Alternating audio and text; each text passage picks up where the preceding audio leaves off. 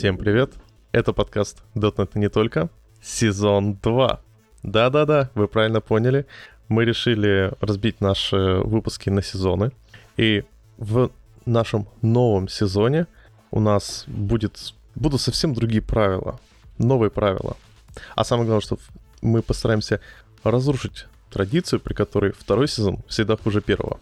Ну что ж, пер- самое первое правило, я думаю, пора перестаться, перестать палиться и начать говорить свои полные имена. Вы согласны, коллеги? То есть имена с фамилиями. Хорошо, товарищ лейтенант. Так точно. Да. Ну, просто дело в том, что изначально, когда мы записывали подкаст, мы такие, давайте просто говорить имена, а то будем говорить какой-то бред, а потом нас, не знаю, никто на работу брать не будут, засмеют и прочее. Сейчас мы уже поняли, что засмеют, на работу брать не будут, но ничего страшного. Ну, в общем, с вами Саша Кугушев, это я, Ваня Крючков, которого вы помните по предыдущим выпускам. Привет. И наш новый гость Андрей Филиппов, который является никем иным, как руководитель, как там, главный по .дот нет сообществу Краснодарского края. А, ну, скажем так, один из организаторов .дот нет сообщества. Да, всем привет. Супер. И сегодня мы будем говорить об очень интересных вещах, а может и не очень интересных вещах. Первое, что хотелось бы отметить, вот вам, у вас не возникло ощущение, что Blazor слишком много сейчас в инфопространстве .дот нет? Честно говоря, возникает такое впечатление, но есть одна проблема, что какого-то перехода из количества в качество не наблюдается. То есть каких-то статей, которые бы раскрывали внутреннее состояние, либо про, рассказывали про какие-то, не знаю, отрицательные моменты, их достаточно мало. В основном, по большей части, это либо восторги, либо какие-то хлоу-ворлды. Вот да. И при этом, на самом деле, э, вот давайте честно, я человек все-таки ну, немного близкий к вебу, но про Blazor у меня долгое время было такое довольно скептическое отношение. В принципе, предыдущий выпуск, на котором мы обсуждали Blazor, и его чуть-чуть подтвердил. Но то, что сейчас в инфопространстве он так хайпается, возможно, все-таки это не настолько не трендовая вещь. Может, нафиг этот React? Давайте на Blazor? Ну, прям такая тема интересная, что вообще, честно сказать, что я хочу сказать про Blazor, что тут явно можно заметить тенденцию, чтобы Microsoft не делал с, так скажем, с веб-фронтендной частью, у них получается веб-формс. Уже, скажем так, уже вот второй раз это четкая тенденция. Я думаю, следующая технология, которая случится с вебом, она точно закрепит это. Но ты говоришь так, как будто это что-то плохое. Не, я не говорю, что это плохое, просто ну, получился второй веб-формс практически. Но. Но единственное, что вот если брать серверный Blazor, то очень сильно напоминает вот эти вот, как он там назывался, push state, я немножко это застал все. Ajax панель, там вот эти все прекрасные вещи. View state и прочие такие радости? Ну, в общем, да. Вот серверный Blazor, вот это тоже хороший момент. То есть ты такой, первое изначально анонсировали как? Blazor. На бэкэнде, на фронтенде, в WebAssembly. Ну да, круто, C-Sharp в браузере, потом серверный Blazor. Зачем? Что это вообще за такое? Вань, ну, что это... такое серверный Blazor? Серверный Blazor — это, словно говоря, когда у нас части нашего фронтенда рендерятся на сервере, потом отправляются на клиент, вставляются э, то есть части верстки, словно говоря. Ну, то есть происходит какая-то, не знаю, там серверная логика, еще что-то. Вот, но возвращается нам кусочек эйч ти эм эль, и вставляется он. А Razer вот. Уже как бы не модно. Ну, условно говоря, да. Не, ну слушай, здесь у нас получается такое приложение, которое у нас полностью на C-Sharp написано. У нас и фронтенд, и бэкенд написано, и выглядит все очень э, гладко сверху. То есть ты нажимаешь на кнопочку, у тебя происходит какая-то магия, и гномики тебе возвращают эйч ти эм эль. Вот. Но я попробовал поиграться, на самом деле, допустим... Сделал табличку, при нажатии на кнопку количество строк и столбцов в этой табличке увеличивается в два раза. И, ну, поскольку это все происходит по WebSocket, ну, общение происходит по WebSocket, то каждая посылка через какое-то время, через несколько, не знаю, сотен нажатий, там уже по мегабайту идет. То есть, условно говоря, если бы это был React, мы нажимаем на кнопочку, у нас вообще никак, ну, не знаю, никакого взаимодействия с сервером не происходит, у нас просто увеличивается, не знаю, количество строк и столбцов, то здесь уже достаточно много приходится таскать между сервером и клиентом. Ну, это есть, классическая ну, проблема сервер-сайда.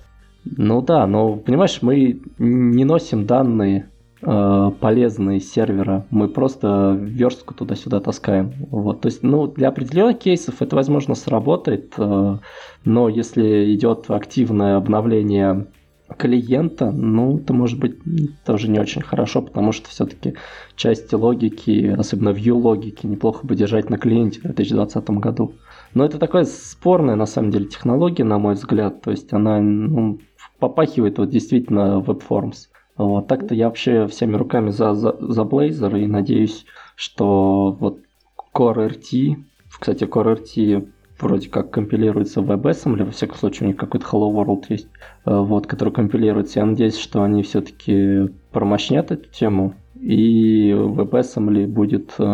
О, Blazor будет компилироваться в WebAssembly, в общем, напрямую. Не будет, ну, будет какой-то такой небольшой рантайм, и я думаю, это будет очень круто. Надеюсь, до этого доживем. Про CoreRT можно чуть-чуть вернуться потом, после Blazor, потому что вещь такая довольно интересная. У нас даже есть небольшая статейка, которая косвенно относится к CoreRT. Но все-таки хотелось бы вот немного поговорить. Вот смешение сервер-сайд рендеринга и клиент-сайд рендеринга в одном приложении выглядит довольно, я бы сказал, смелым подходом, потому что что такое обычно клиент-сайд рендеринг? Это эс пи эй. эс пи эй, которые ходят либо в...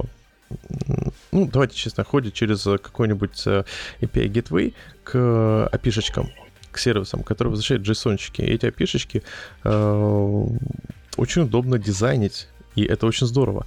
И когда он нам предлагает в таком случае, окей, вот у нас client-side, сервер, client-side рендеринг, и тут мы еще добавляем возможность делать сервер-side рендеринг, сразу возникает вопрос, а при какой архитектуре, при каком кейсе это может пригодиться? Ну, ну, мне кажется, что все-таки они, наверное, не успевали допилить рантайм для клиент-сайда, а, а сервер-сайд, ну, он есть в Angular, в React, даже в стандартных шаблонах дотнетовских, когда мы создаем приложение, это все есть. И, возможно, они посчитали, что еще одна реализация, она не помешает.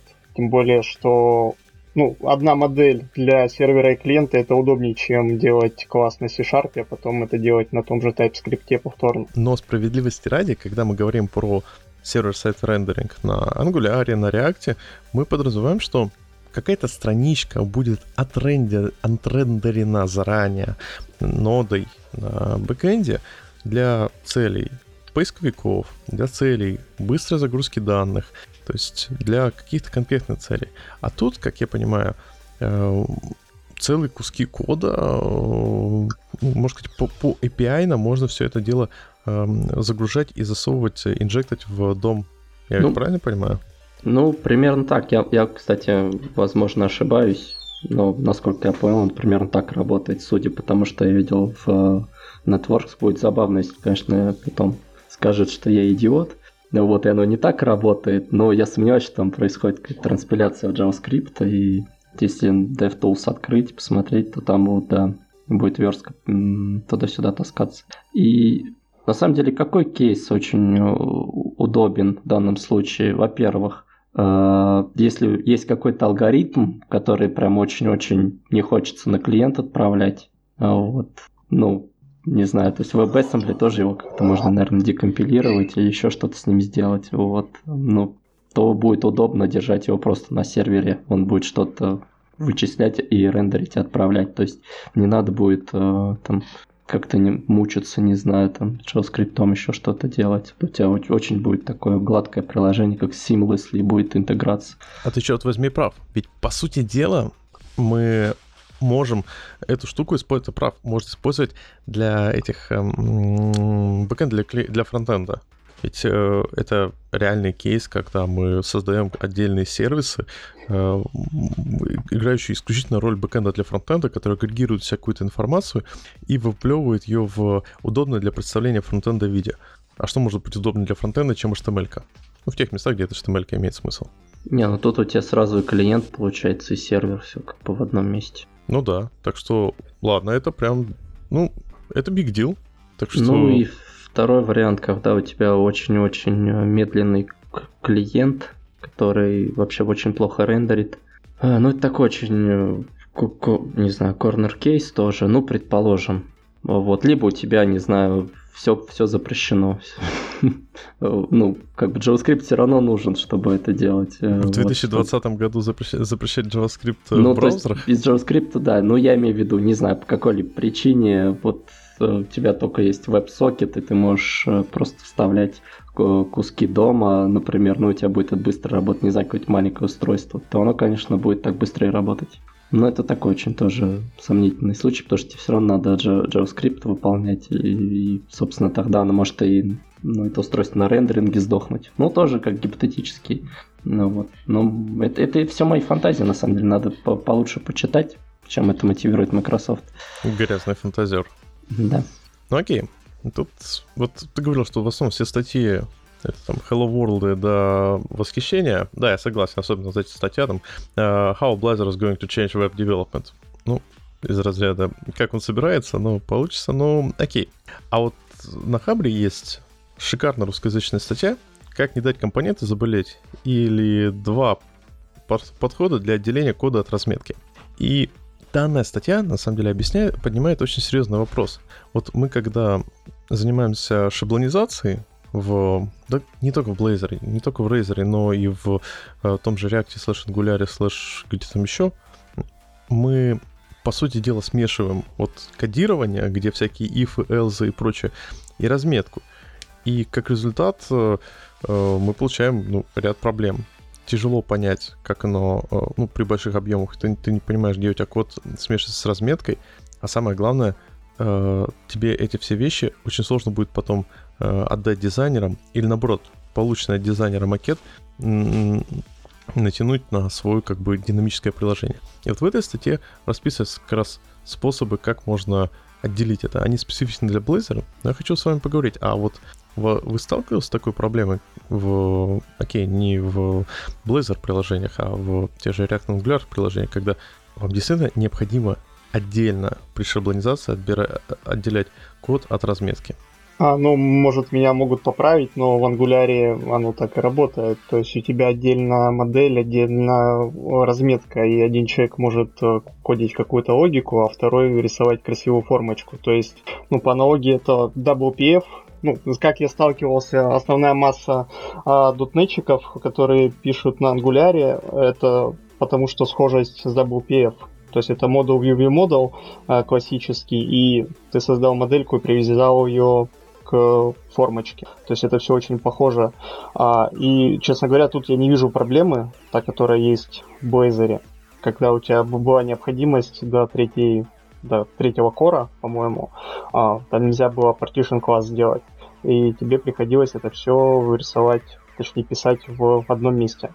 Ну, это, это проблема скорее самого Blazor, чем общая для веба, в принципе.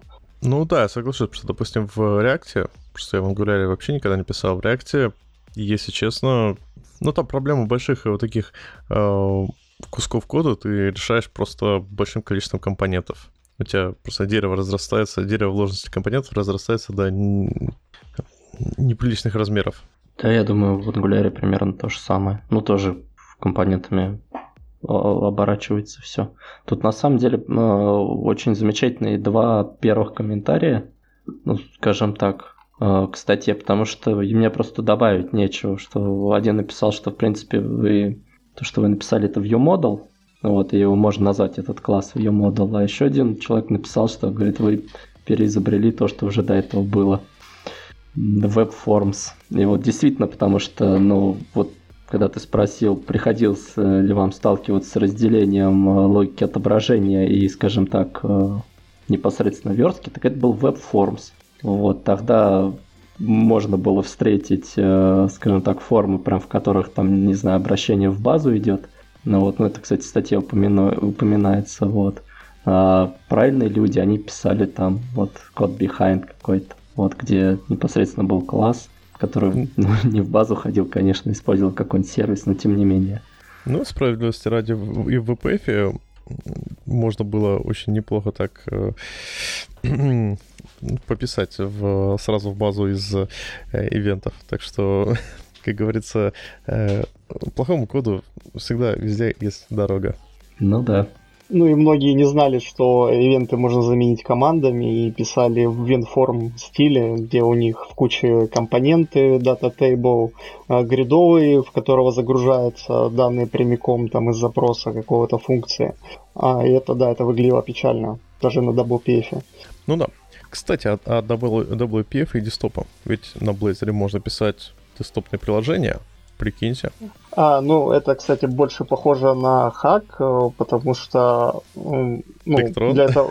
Нет, ну, тут не электрон, тут даже смысл в том, что можно использовать вот этот вот новую фичу self-contained, когда все упаковывается в один экзешничек, а это стартует. А, ну, насколько я помню, там достаточно создать блазоровое приложение и прописать в...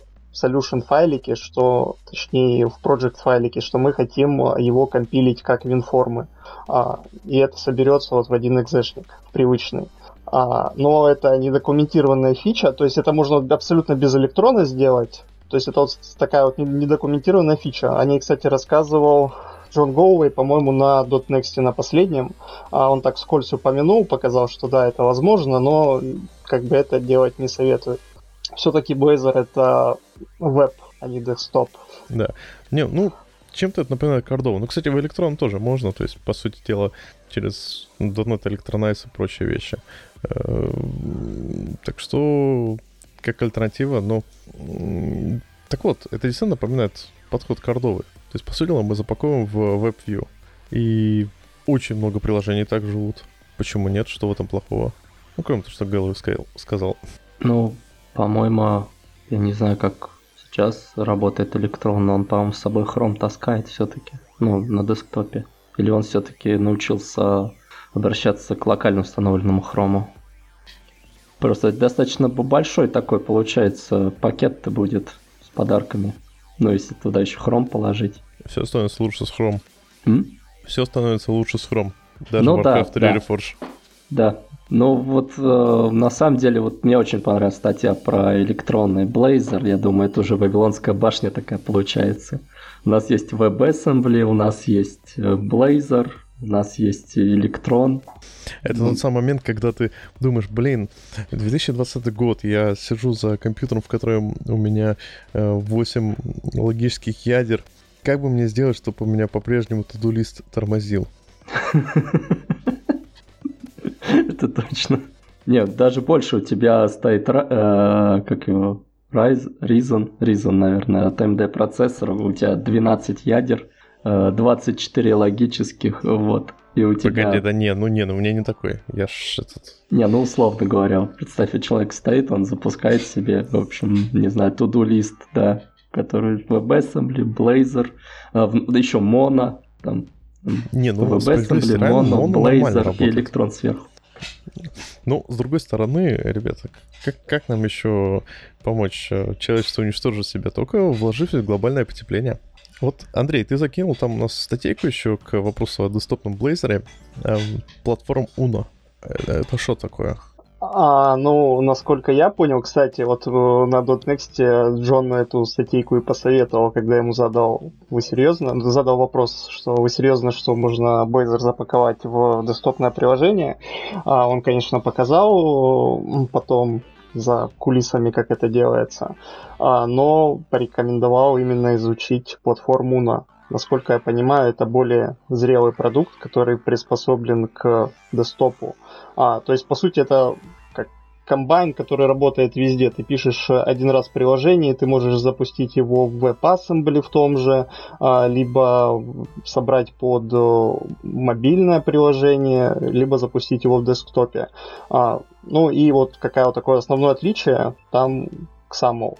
Внутри, то есть кто также знаком с дабл ю пи эф, для него не составит трудности написать новое приложение под э, платформу Uno. Думаю, ссылочку ну, мы оставим, да, в описании, думаю, чтобы да. люди могли ознакомиться. Ну, то есть это что-то такое типа Xamarin.Forms, наверное, какой-то? Ну, как, как я понимаю, да, это тот же Xamarin на стероидах. тот же Mono, только от других разработчиков. Ну, я так понял, что, что получается, если добавлен, условно говоря, WebAssembly, то его можно запускать и в браузере еще. То есть не только на мобилке и десктопе, но еще и в браузере, как веб. И, или как? А, ну, судя по документации, да. Ну, это круто. Это прям все, все платформы вообще покрывает. На самом деле это, ну, имеет место быть, особенно в Enterprise. Ну да, особенно, тем более замыл, все-таки, несмотря на то, что это по-прежнему все-таки хорошая штука. Посмотрим. Кстати, о мобилках. Blazor же можно также запускать и на мобилках. У нас тоже есть парочка статеек э, про специальный кросс-платформ Mobile Binding на мобилке для Blazor. По факту это тот же самый подход с упаковкой в э, WebView, но почему нет? Ну, в целом, да. Но тут такой вопрос в том, что, ну, скажем так, это переупаковка всех старых способов. То есть э, у нас есть некое веб-приложение, мы его можем как-то запаковать. Либо сделать из него десктоп, либо сделать из него э, что-то мобильное.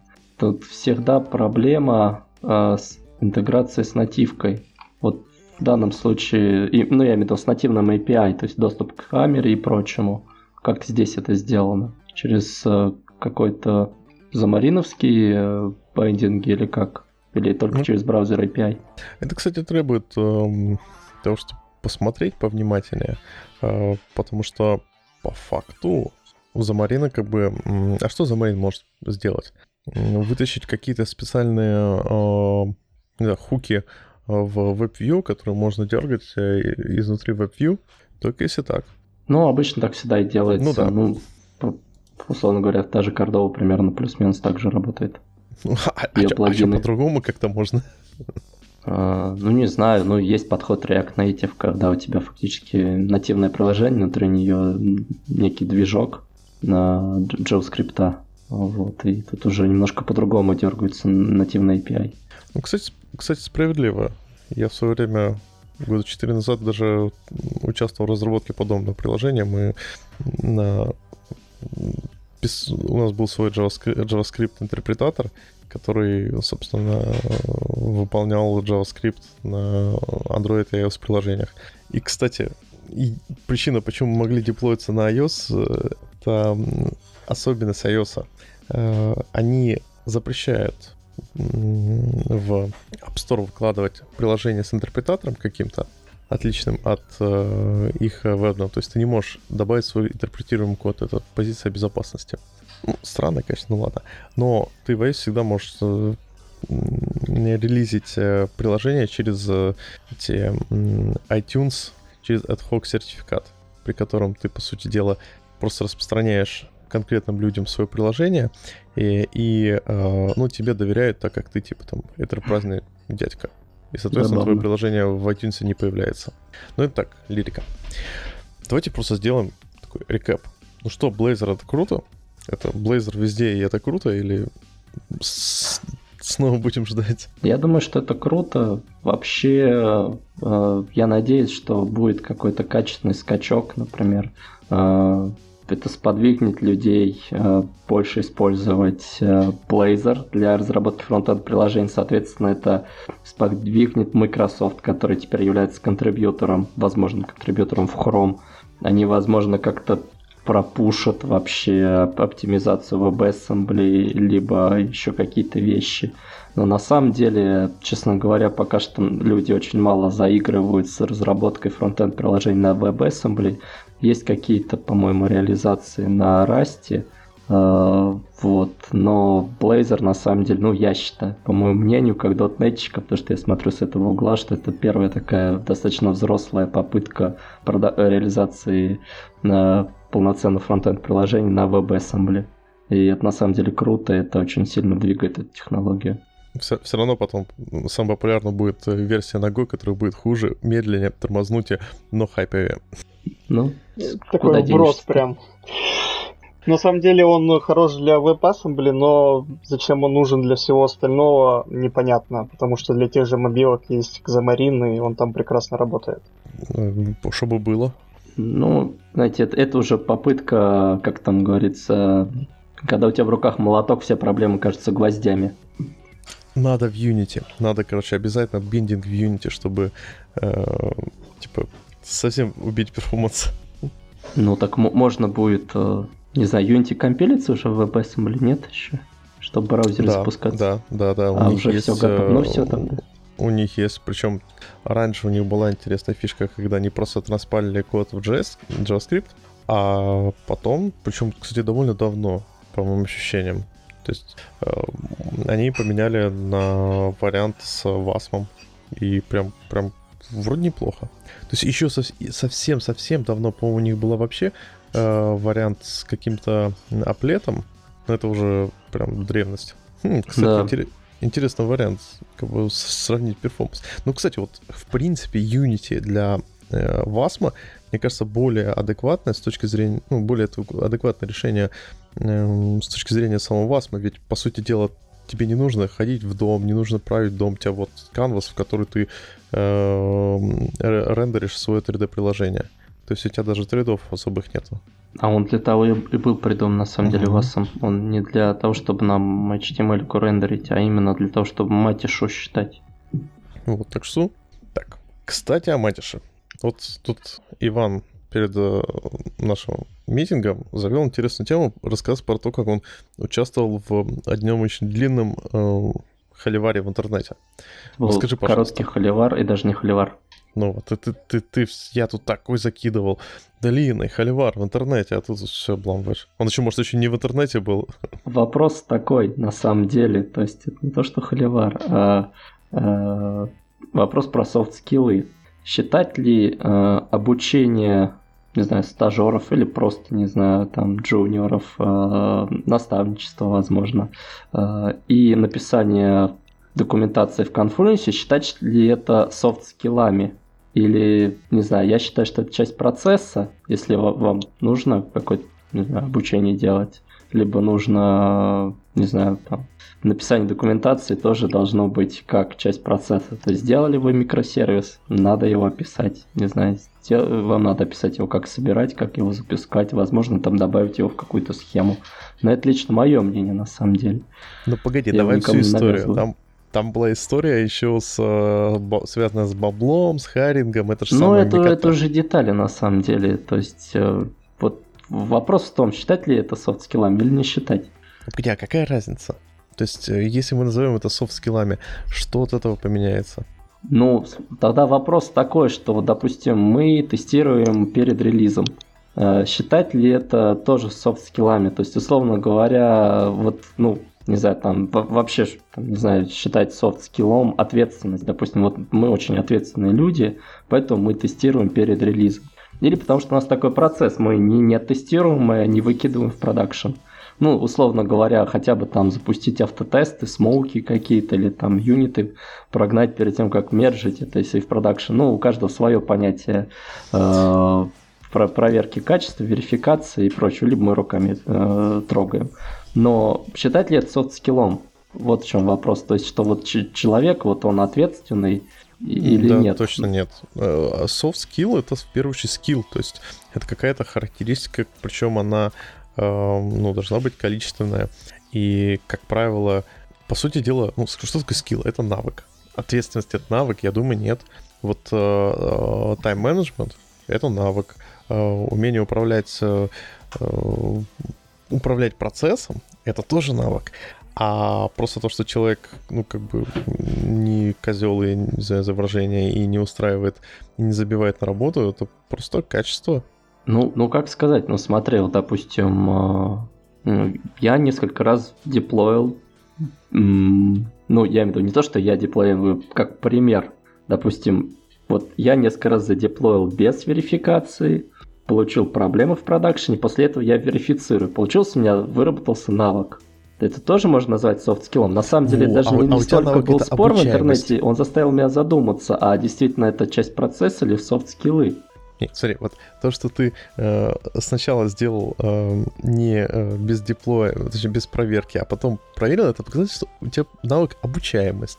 Вот у тебя не было бы софт-скилла обучаемости, если бы ты м- просто продолжал бы делать, ну, плохо, не работает, ну и пофиг, я этот, моя копать. Мне, Мне кажется, кажется, что soft skill — это больше про общение внутри команды, чем про какие-то именно а, рабочие качества.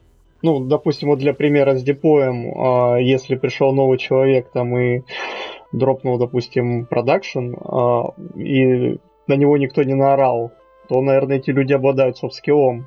Они могут один раз, ну, как говорится, один раз бесплатно, а потом штрафуют. Вот. И, ну, то есть это больше общение и, как, межличностное, наверное, оно называется, да? А, так правильно сказать. А ответственность, ну, это обязанность в процессе работы, а не какой-то конкретный скилл. То есть ты либо ответственен, либо нет. Это никак выработать, наверное, нельзя. Ну, либо, наверное, когда тебя уволили три раза, и ты стал ответственным на четвертый, тогда можно сказать, да, что это какой-то навык. Но, с другой стороны, люди у себя в резюме пишут: коммуникабельный, ответственный. Ну вот да. И это как раз в графе можно сказать. Ну, раньше не было, когда это писали. Сейчас, кстати, не пишут. Вот. Но можно было сказать, это графа софт-скиллы. Кстати, хороший поинт. Вот человек, в принципе, может на собеседовании сказать: ребята, я не очень коммуникабельный, но я крутой специалист, поэтому вы меня возьмете, жалкие неудачники, в вашу дерьмовую компанию. Ну, ну представьте ситуацию, чтобы человек пришел куда-то и сказал: да, я крутой специалист, кстати, безответственный, вот вообще, мне вообще пофиг, вообще ничего не важно, я сам, я жутко безответственный. Я не могу себе представить вакансию, где этот э, скилл не нужен. А раз это невозможно, значит, это все-таки не скилл, это просто, ну, качество человека. Тут вопрос, на самом деле, такой, что, вот, опять же, та же ответственность, это все равно какая-то концентрация, человек ее может потерять. Не знаю, там родился у него ребенок, э, и он начал не высыпаться, потерял концентрацию, это, ну, и, допустим, там... Опять же, ну, не сделал верификацию, пропустил там этап запуска э, тестов э, или еще что-то такое. Это же не значит, что он стал безответственным. Тут тоже такой спорный вопрос. То, что лю- люди, они пластичные, психика пластичная. Там тоже документацию человек писал, а вот потом решил не писать, например, или ему там, не знаю, стало там времени не хватать, или больше не видит в этом смысла, еще что-то такое. Вот, кстати, классный поинт. У меня жена просто постоянно говорит, типа: Саша, как так получается, что ты на работе как бы, ну, делаешь дела, в- выполняешь разные роли, и вроде нормально, а дома, как начинается суббота, вообще все там в разлет, э- забываешь какие-то банальные вещи и прочее. Ответ простой. Это, кстати, как раз hard skill, э- постро- построение своего личного процесса на работе так, чтобы невозможно было сделать что-то, забыть, или невозможно было сделать что-то неправильно. То есть смотри, у нас есть си ай си ди, у нас есть quality гейты. В любом случае есть какие-то, мы ставим какие-то ограничения, чтобы э, даже если ты пришел с утра с похмелья и не, жутко разбитый, ты не мог сломать продакшн просто потому, что ты невнимательный. То есть это, в принципе, возможность программистов построить свою работу так, чтобы даже если разработчик будет в жутко некондиционном состоянии и он э, э, не может собрать себя в кучку, он бы не ломал дров. Вот, вот это очень правильное замечание, но здесь есть одна проблема в том, что программисты по большей части это сапожники без сапог, потому что программист занимается автоматизацией бизнес-процессов, но при этом автоматизацией самих процессов разработки очень мало бывает. И очень мало как раз вот, ну, не, понятное дело, там на разных проектах по-разному, но я просто, условно говорю, в среднем э, приходится именно через там концентрацию запоминать, не забывать и прочее, именно автоматизации э, как, каких-то чеков, но это не, не столь частое явление, скажем так. Хотя к этому надо стремиться. Во-первых, есть четкий фреймворк, как раз вот автоматизирующий эту работу. Это называется фреймворк ти ди ди, и он работает по простейшему принципу. Ты берешь задачу, мозг не включаешь, начинаешь разбивать ее на маленькие-маленькие подзадачи, мозг по-прежнему не включаешь, ты вообще даже не думаешь о коде, просто вот какая-то мелочь-мелочь. Дальше ты берешь первый попавшийся кейс и, не включая мозг, пишешь на него тест, причем как бы можно даже э, вот на самый маленький кейс, то есть из, из разряда один плюс один, все, то, что поддержать один плюс два тебе не важно. Потом ты пишешь на этот момент код, по-прежнему мозг не, включай, не включаешь, но самое главное, что у тебя в конце итерации, когда ты написал код и что-то там подрефачил, у тебя все зеленое, все тесты проходят, и, соответственно, ты можешь быть в жутко любом разбитом состоянии, но этот процесс, если ты четко следуешь этим правилам, декомпозиция задачи, дальше написать тест, написать код, потом, возможно, это под... устранить дублирование, как э, пишет Кен Бек, а потом снова написать э, э, тест, ты просто не можешь физически накосячить в данный момент, потому что тебе не нужно вообще думать в, это, в эти моменты. Тебе нужно просто идти механически по процессу.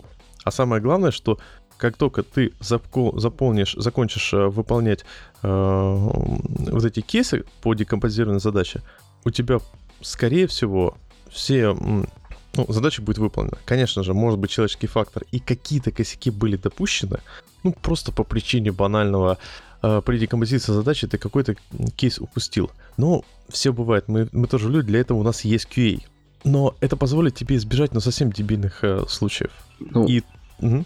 это, это именно, ну, тут мы говорим не только о фреймворке, тут мы говорим вообще о процессах, потому что процессы помогают людям не думать, скажем так. То есть ты не думаешь, что сделать, не думаешь, как сделать. У тебя есть процесс, который дает тебе ответ. Вот, а, но но он... проблема в том, что, опять же, того же процесса не всегда, не всегда бывает, он по-разному бывает. То есть, да. Э... А самое главное, когда ты хочешь творчества, немного творчества, немного получить удовольствие наконец от разработки, то тут ти ди ди уже не очень заходит, потому что ты хочешь сделать систему, э... вот ты, ты уже видишь ее в голове, а ти ди ди тебя сковывает э, руки и говорит: нет, иди по процессу. Поэтому как бы и ти ди ди хорошо работает в тех случаях, когда для твоего текущего уровня задача очень сложная. Для, точнее так, для твоего текущего уровня и текущего состояния. Но когда ты выполняешь задачу э, не очень сложную, хочешь добавить немного, не знаю, изюминки, ну просто вдохновения в систему, э, в решение, то тут процесс тебя только ограничивает.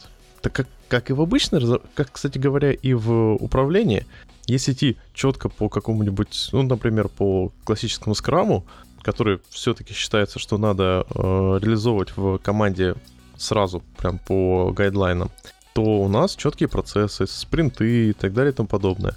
Но когда у нас э, э, довольно, можно сказать, э, Dream Team, то есть ком- очень крутая команда, которая мотивирована и знает системы, им скрам может быть даже мешать, потому что они хотят, например, э- реализовать, э- релизить фичи э- не в конце спринта, а постоянно.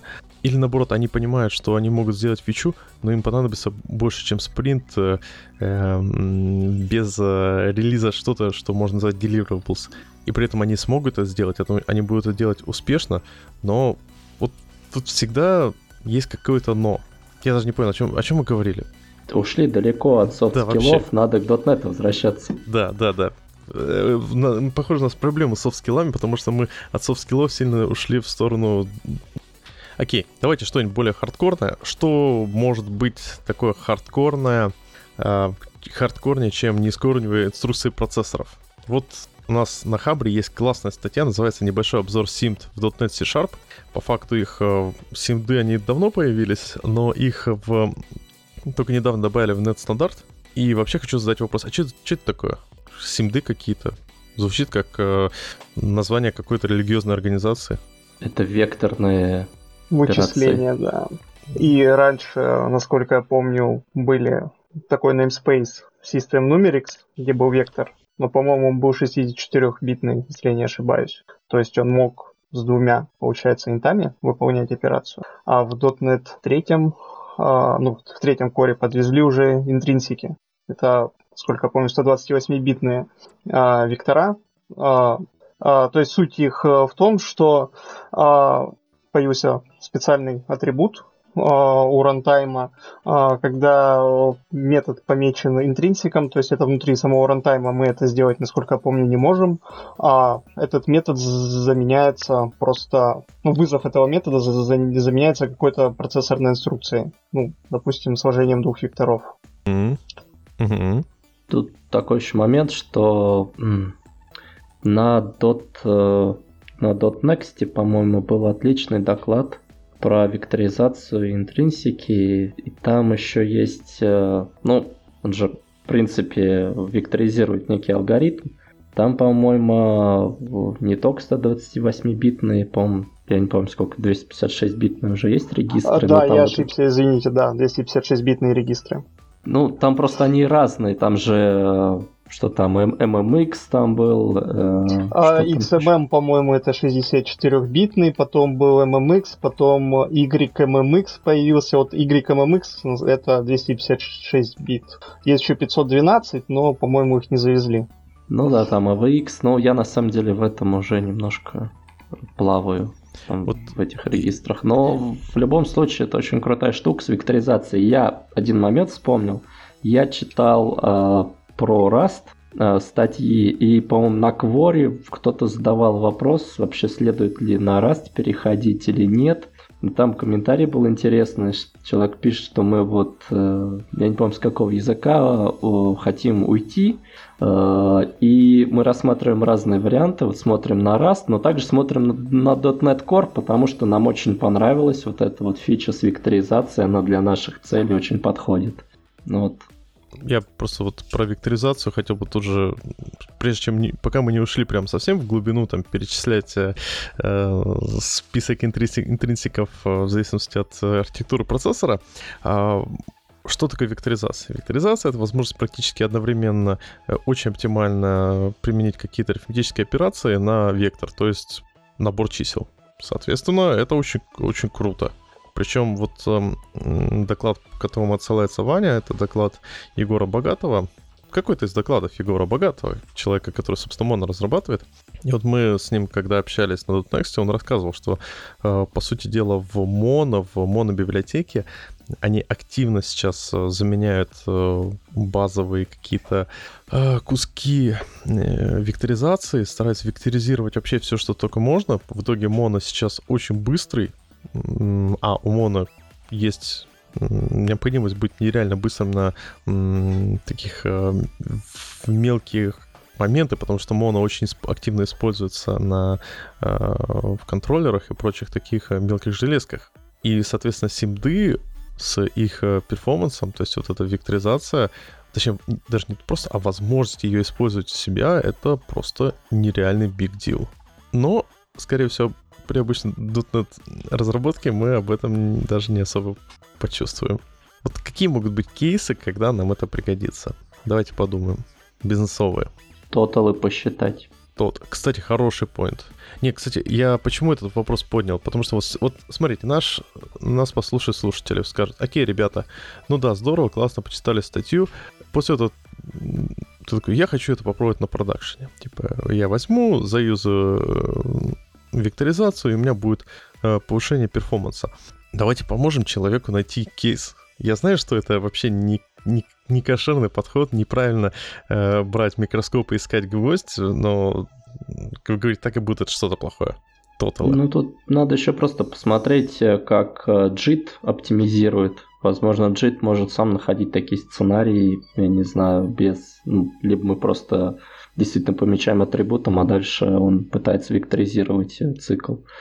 Тут надо смотреть, на самом деле. Ну, плюс, плюс ко всему, есть же все-таки LinkU, который внутри, скорее всего, тоже может как-то векторизироваться. Если там, не знаю, идет какой-нибудь там average по float или по интам, он же может внутри тоже векторизироваться. Там prediction довольно сложный. То есть, по сути дела, в самом линке, да, надо посмотреть по исходникам, это реально, но тоже как бы вектор у них все-таки длина ограничена, а линки подразумевает, что он на enumerable. С другой стороны, если мы действительно понимаем, что у нас в системе там сколько, четыре-пять интов, и они, точнее четыре или сколько там, ну да, четыре инта, и нам их суммировать нужно часто, то да, это прям тот самый кейс. Вообще очень смешно вспоминать, но по моим ощущениям, в .дот нет мире интринсики появились раньше всех у Mono и Unity, если мне не изменяет память. То есть, по крайней мере, Unity долго жили со своим собственным namespace'ом Intrinsics моновским и использовали для каких-то своих графических оптимизаций. Ну, для, для них математика — это их хлеб, поэтому... быстрая математика точно нужна. Ну а в Enterprise там мы в цикле так посчитаем, и ничего страшного. Ядер накидаем, поднимем еще ноду и нормально, че такого. Микросервисы же. Вот-вот, я тоже так считаю. Интринсиксы, просто, как говорил мой товарищ, задевопсим проблему. Да-да-да. Окей, раз уж мы занимаемся... Да, mm-hmm. можно я внесу некоторую ясность, а то так э, слушатели могут подумать, что мы написали какой-то там говнокод, пометили его атрибутом, и все стало замечательно. А, нет, это работает немного не так. Ну, на примере есть такой эй ви экс-метод от Vector, ну, который по адресу, по, по указателю загружает какие-то данные в память. А, вот, а, вот этот как раз-таки метод помечен атрибутом intrinsics, которые в рантайме вызов этого метода, если есть поддержка эй ви экс-инструкции, заменяется на какую-то определенную уже готовую инструкцию, одну инструкцию процессора. В противном случае выполняется именно вот математическое вычисление внутри этого метода. То есть мы на это никак влиять не можем. Но это такое краткое пояснение. Может, кто-то не, не понял, как это ну, работает. Ну, ну да, а то как бы любой алгоритм невозможно векторизировать. Ну, не любой, а просто там цикл написали, написали интринсик, и все, он внутри его векторизировал. Это да, спасибо. Ну, да, потому это что... очень важный поинт. А то я уже потому пошел диалог получился, об- обмазываться ну... атрибутами интринсикс в, в продакшн-коде. Да. К- к- который не паблик. Да-да-да. Окей, раз уж мы пошли в всяких низах, есть классная статейка на Medium. Кстати, слушайте, у вас одних... У меня одна проблема, что мне время от времени Medium говорит, плати деньги, иначе я запрещу тебя читать статьи. Да, бывает такое. Это, на это мобиле. Что-то... А, он, он платный? Это портал платный? В общем, лирика. Короче, статья, как э, товарищ сделал игру «Змейка» на дотнете размером восемь. Не гигабайт, не терабайт, килобайт. восемь килобайт, Карл. Причем он не использовал какие-то супер сверхъестественные хаки, он использовал просто обычные хаки. И чтобы не описывать, как все это происходило, что он делал. Первое, он использовал линкер. Вот помните, мы говорили полгода назад про то, что в .дот нет, .дот нет Core добавили линкер из Xamarin. То есть, что такое линкер? Это такая специальная штука, которая проходит и выкидывает все, не, все ненужные части .дот нет фреймворка, которые ну, вы используете. То есть, не используйте икс эм эль, он улетит. В Xamarin это позволяет там уменьшить размер сборки в, прям ощутимо, а, соответственно, уменьшить размер пакета, который отправляется пользователям. И уменьшение линкера позволило уменьшить размер до скольки, где-то двадцать пять мегабайт. Дальше пошла, э, пошли тоже постичь вещи. Сделать, пере, перейти с надкора на моно. Это позволило добиться вполне себе приличных восемнадцать мегабайт. А, а дальше идет прям, прям, прям, прям очень крутая. Ваня говорил про Core эр ти. И давайте вот... Что такое Core эр ти? Ну, Потому что автор эр ти... перешел на Core эр ти. А это для... Ahead of Time компиляция. Да. Причем не просто Ahead of Time э, компиляция. Это, по сути дела, как я понял, это такой как бы... Это, точнее так, это не просто тот Ahead of Time, с которым... Сколько же было аут-компиляторов э, э, C-Sharp, .дот нет за последние двадцать лет? Да не так уж и много, кстати. Ну, есть какой-то и эл ту си пи пи, что там еще было-то? Дальше был... Ох, как же я забыл название, которое было долгое время, потом его поглотил Microsoft, подключил на... Сделал частью... Вин... Начал использовать для WinMobile и забил. В общем, неважно. В общем, теперь Core эр ти. Это круто. Ahead of Time компиляция наша, все. У нее есть некоторые проблемы. Кстати, вот очень классный пример в ай эл ту си пи пи. Те проблемы, которые практически нереально решить на этапе Ahead of Time компиляции, это м, проблема вызова э, generic методов изнутри, э, вызова generic методов интерфейсов изнутри метода интерфейсов. То есть, грубо говоря, когда мы инстанцируем, например, объект, э, generic объект каким-то типом, все хорошо. Мы на этапе Ahead of Time компиляции можем понять, что все хорошо, с ним можно работать. Но если мы вызываем э, у этого generic класса метод через интерфейс, то есть не через конкретный метод этого класса, а через интерфейс, который реализует этот, э, метод, этот класс. И внутри этот метод э, является дженериком, то мы получим ошибку ahead of time компиляции, потому что невозможно заранее все вот эти generic э, кейсы э, просчитать для всех возможных типов. А так как у нас мы вызываем не просто инстанс определенного generic э, класса, а интерфейс его, то он, мы не можем э, это даже предугадать заранее. То есть вот сразу нужно понимать вот эту проблему дженериков и э, этих ahead of time компиляции. Вернемся к нашим баранам. В общем, подключение CoreRT позволило уменьшить размер сборки до четырех раз. Дальше там были интересные разные-разные мелкие хаки с CoreRT.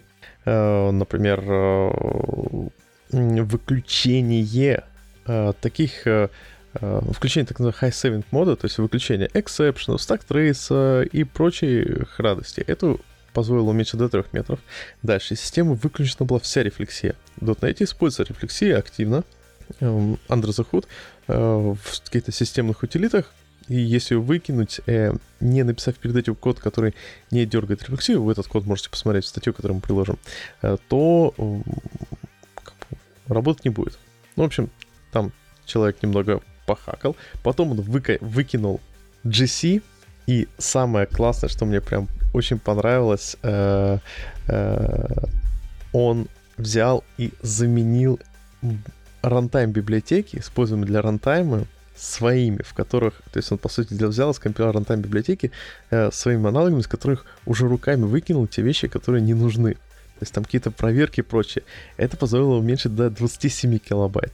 А потом там вообще волшебная какая-то штука, то есть эм, э, так называемый Shrink Native Apps. Он э, убрал э, инкрементальный линкинг, то есть линковку. Э, дальше э, смержил в одинаковые секции э, вот этого сборки. Но в результате мы получили восемь килобайт приложения на C-Sharp. Я считаю, что это success, пора... оптимизировать наше приложение энтерпрайзное, как вы думаете? Пора. Но вообще, кстати, можно хорошо продать задачу написания своего рантайма. Не, ну тут я смотрю, что он сделал, он использовал линкер, это, видимо, уже не не .дот нет линкер, да, это... Ну да, это уже в конце линкер там... Линкер для именно нативных. Да-да-да-да. Ну да, то есть он просто оставил kernel тридцать два и что-то для си ар ти модули, и да, и смерджил секции пи и файла вместе. Это да.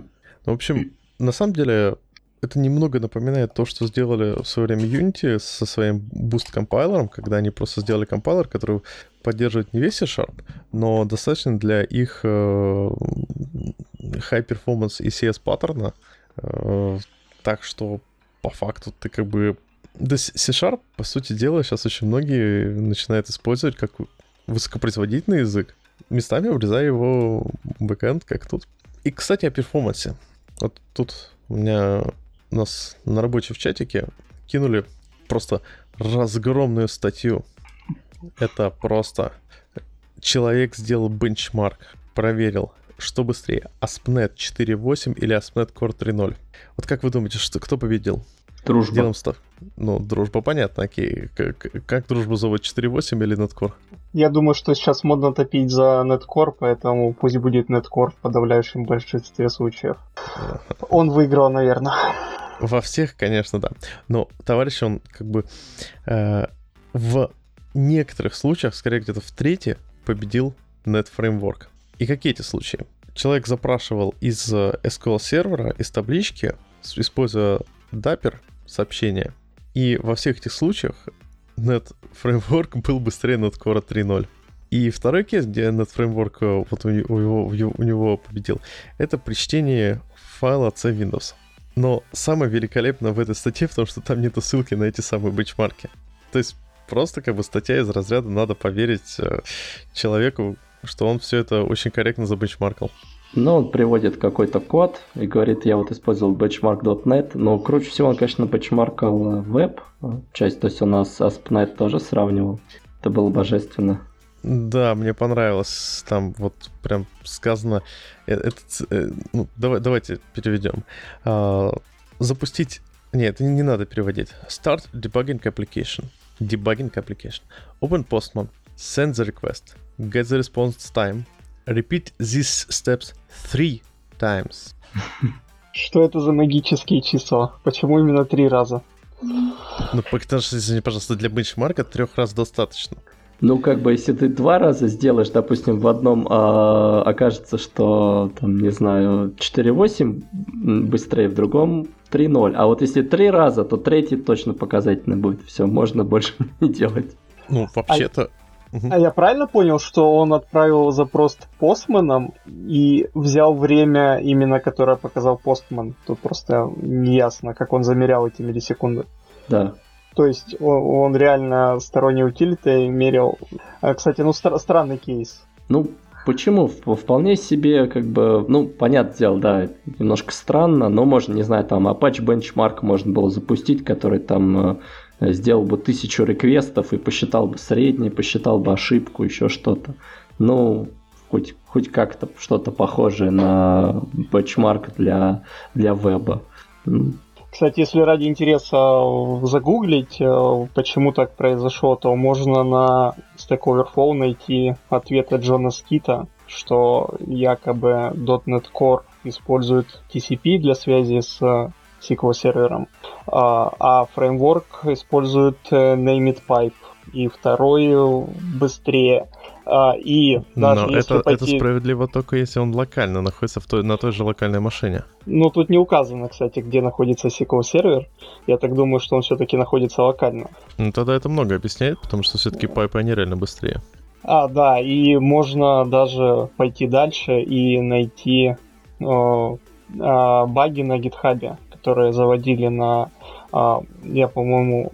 Я могу ошибаться, но это два точка два Core, что там как раз вот возникали такие ошибки с эс кью эл клиентом. Я вот просто вот буквально за, за две минуты ввел этот заголовок, и это все прекрасно читается. Но почему такой результат тогда по третьим корам, непонятно становится, да.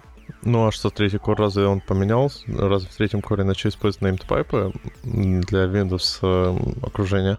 А, ну, я думаю, что... Наверное, там должен быть какой-то, какая-то оптимизация именно под конкретную ось. Я предполагаю, что ну, это было бы, наверное, разумно использовать. Вообще, если посмотреть на многие кейсы, то есть, например, вот мой любимый пример — это э, stopwatch. То есть вот stopwatch в NetStandard библиотеке содержит просто две версии для Windows и Linux, которые используют системные низкоуровневые, ну как, можно сказать, системные эй пи ай. Таймер. Да, и, и, и если он не сработает, то там есть такой как бы, ну, высокоуровневый таймер по дейтайму. Кстати, слушайте, по поводу stopwatch. Вот просто, знаете, как бы я люблю переключаться на совершенно левые темы. Uh, у меня, я когда залез туда, я подумал, у меня была, точнее, у меня была небольшая фрустрация, ведь так как stopwatch использует таймер со системным временем, то не очень корректно использовать его для бенчмарков в системе, в которой время может синхронизироваться. Потому что между стартом stopwatch и концом stopwatch системные часы могут быть изменены.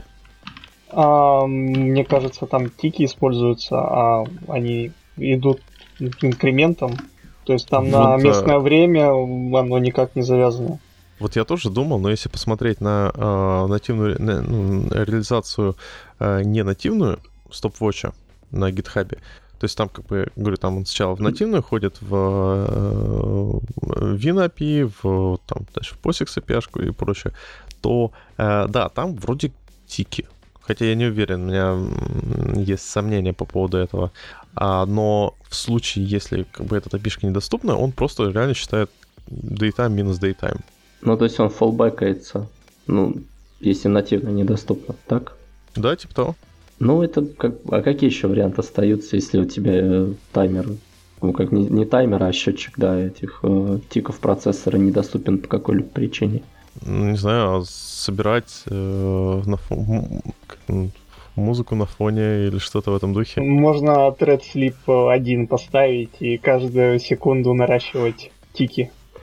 Не, ну, в, как бы, он же... В общем... Thread Sleep, он же зависит от э, скедулера, скажем так. То есть он тоже не очень прецизионный. То есть, как, Но, как... по крайней мере, он не зависит от местного времени. Ну, это есть... да, это да. Но за... зависит от того, как скедулер, когда он там э, разбудит э, поток, тоже такой момент. Но на, на самом деле, вот вообще, мне кажется, любой подсчет времени внутри, ну, как получается, что мы с помощью секундомера измеряем сам секундомер. То есть мы делаем какие-то подсчеты внутри самой системы. Они всегда будут не очень точными, скажем так. Да, это понятно. Тут важно хотя бы грубые-грубые э, случаи покрыть. То есть вот это я быстро не смог найти э, этот, э, как называется, stopwatch. Но если смотреть в reference source, то есть фреймворкный э, stopwatch, то он использует query performance, performance counter save, именно через э, этот, э, то есть через performance counter забирает информацию. То есть, в принципе... В общем, ладно, окей. Э, так вот, бенчмарки. То есть, в принципе, возможно, человек прав, и все это дело NetFramework при локальном эс ку эль сервере работает быстрее. Так что, возможно, старичка не так уж э, не так уж и сильно пора отправлять на свалку. И тем не менее, если посмотреть на другой перформ, перформанс-чек, э, э, точнее, другой бенчмарк на Хабре, C-Sharp NetCore Framework производительность, производительность коллекции, то можно видеть просто какой-то гигантский прирост производительности, ну, там, порядка тридцать процентов, а местами и чуть ли не в три раза э, по сравнению с э, NetFramework. Так что, вот, если так посудить, то работа с э, коллекциями у нас очень часто применяют, ну, приходится это делать в нашем коде, и я бы сказал, что это реально big deal, что у нас есть такое. Ну да, ну, у меня есть, на самом деле, одно маленькое замечание. Э- Вот если посмотреть на любой бенчмарк э, фреймворка и кора, вот, то мне, можно сказать, что а, а давайте мы этот бенчмарк запустим на Linux. А, черт, мы не можем. Почему? А в чем проблема? Ну, как, как, как ты можешь делать бенчмарк фреймворка и кора э, на Linux, а, если у тебя будет только кор? Ну погоди, возьми одну и ту же машину, поставь долбутом, запусти, прогони, потом перезагрузись, прогони еще раз. Ленивый, что ли? Нет, ну, ну все-таки это разные рантаймы, и в этой статье в комментариях объясняют, почему это происходит. Там пересмотрели способы, там, допустим, поиска максимума в коллекции. То есть они оптимизировали сам код работы с коллекциями. То есть это объяснимо. тридцать процентов. Это, да, это, так, это классическая, на самом деле, фишечка. Для меня в свое время была таким... Даже не то, что такое, я бы сказал, психологическое открытие. Дело в том, что когда, когда вот я был джуном и смотрел на все вот эти многие рассказы про оптимизации, low-level оптимизации, думал, вот-вот-вот, вот типа тормозит код. А если я возьму и тут сейчас за low-level оптимизирую, то будет так хорошо. А потом, когда начинаешь в реальности понимать, что с- самые быстрые оптимизации — это когда ты выкидываешь куски хренового кода, который однозначно тормозит, и просто на уровне алгоритмов выбираешь более правильный подходящий алгоритм. А все вот эти хитроумные хаки, они позволяют тебе просто вот, вот, вот по спичкам, вот, вот просто мелочи э, сэкономить. И о них никогда, на самом деле, в жизни не доходишь. Так ну, что, так да, вот на самом деле ребята молодцы, они просто использовали более современный подход. Ну, более современный алгоритм, потому что, если честно, я помню, когда последний раз смотрел коллекции несколько лет назад, мне казалось, что очень многие из них довольно арха... используют довольно архаичные алгоритмы. Еще такой интересный момент, что я в школе до ассемблер изучал, я пытался соревноваться в оптимизации с компилятором. Там был джи си си, вот, и компилятор меня обогнал, он просто развернул цикл. Чего я просто себе не мог позволить, ну, представить вообще, что я вот, я думал, я сейчас на ассемблер напишу программу, которая будет быстрее э, за счет вот каких-то, да, хитрых, низкоуровневых оптимизаций. Ну вот, но компилятор просто развернул цикл, unroll loops сделал и все. В общем, да. Ваня, покажи на этой картинке, где компилятор тебя трогал. Да-да-да. Нет, я просто к тому, что на самом деле вот все низкоуровневые оптимизации, которые люди делают, вот по большей части их э, может хорошо сделать компилятор. Вот, а высокоуровневый он не может сделать. Вот, вот поэтому на этом и есть еще как, как придатки к компьютеру. Вот это, кстати, хороший поинт, что зачастую нужно писать код в первую очередь предсказуемым, потому что чем более предсказуемый код мы пишем, тем, скорее всего, проще компилятору, потому что разработчики-то компилятор. Те люди, которые пишут компилятор, они опира- опираются на тот код, который пишет среднестатистический разработчик, поэтому какие-то неожиданные хаки могут принести даже много вреда. Ну, например, тот же самый ручной инлайнинг структур. Если им переувлекаться, то можно получить некоторые просадки по производительности. Mm, ну да, ну там еще с выравниванием тоже, если будешь там... Ну вот я про это можно... говорю. Ну, тоже детали. Да, окей, мы тут всякие там перформанс, это ж не так интересно. Тут у нас есть классная статья, вот в C-Sharp. Локальные функции вы используете? Стараемся, нет. А, погоди, ты, тебе не нравятся локальные функции? Ты что, не дельфист? А, к счастью, я пропустил этот шаг в своем развитии. А, да, Паскаль, сила. Не, я просто когда перешел с Delphi на C-Sharp, у меня было такое, что нет локальных функций. А они там были? В Delphi, да, и очень активно используешь, потому что, ну, у тебя метод есть, и тебе нужно небольшую функцию, которая будет в этом методе использоваться один или два раза, и ты просто не хочешь, чтобы она выходила за скоп этого метода, потому что она будет четко использоваться только в этом методе. Вот в C-Sharp это приходит, приводит к тому, что ты вынужден писать э, просто приватную функцию, которая будет... возможно, доступно из других методов этого класса. То есть такой как бы... Э, ты нарушаешь открытость э, данной... закрытость данной функции из, внутри самого класса. Ну, то есть, ладно, это логично, это, в этом ничего нет страшного, потому что все-таки будем считать, что внутри класса, э, в приватном скопе нашего класса мы как бы, грубо говоря, доверяем друг другу и э, особо косяков не будем делать, и... Э, Если у нас класс становится слишком большим, то, значит, мы уже нарушаем single responsibility, э, и, значит, что пора его дробить. Но все-таки иногда хотелось какие-то все-таки мелочи сделать приватными, ну, локальными функциями. Не, ну смотри, локальная функция, она же захватывает все-таки closure. Угу. Вот, и... Слушай, надо тут, на самом деле, расчехлять sharp-lab и смотреть, во что преобразуется лямбда, если ты просто напишешь функ, вот, и во что преобразуется локальная функция. Какое-то время назад смотрел, но сейчас уже не могу точно достоверно говорить, какой вариант короче, лаконичный, ну... именно когда он преобразуется уже, скажем так, низкоуровневый C-Sharp. Ну, знаете, как C-Sharp Lab работает. Да-да-да. Кстати, ну, очень хороший сайтик, позволяет прям все точки над «и» поднять, расставить, когда мы говорим о каких-то вещах в духе там «Pattern matching тормозит, не используйте его, используйте if» и прочие радости. Но, но все-таки, ну, почему нет? То есть писаем у тебя метод, которому нужно э, сделать, э, ну, буквально у меня недавно метод, в котором э, нужно в некоторые лямбдочки передавать, э, ну, посмотрел лямбда, который как бы функ от э, строки в строку. И ну, обычно это подразумевается, что я его пере- перевожу его в... делаю какие-то операции, но в данном случае мне никаких операций не нужно было, мне нужно было просто вернуть эту же самую строку.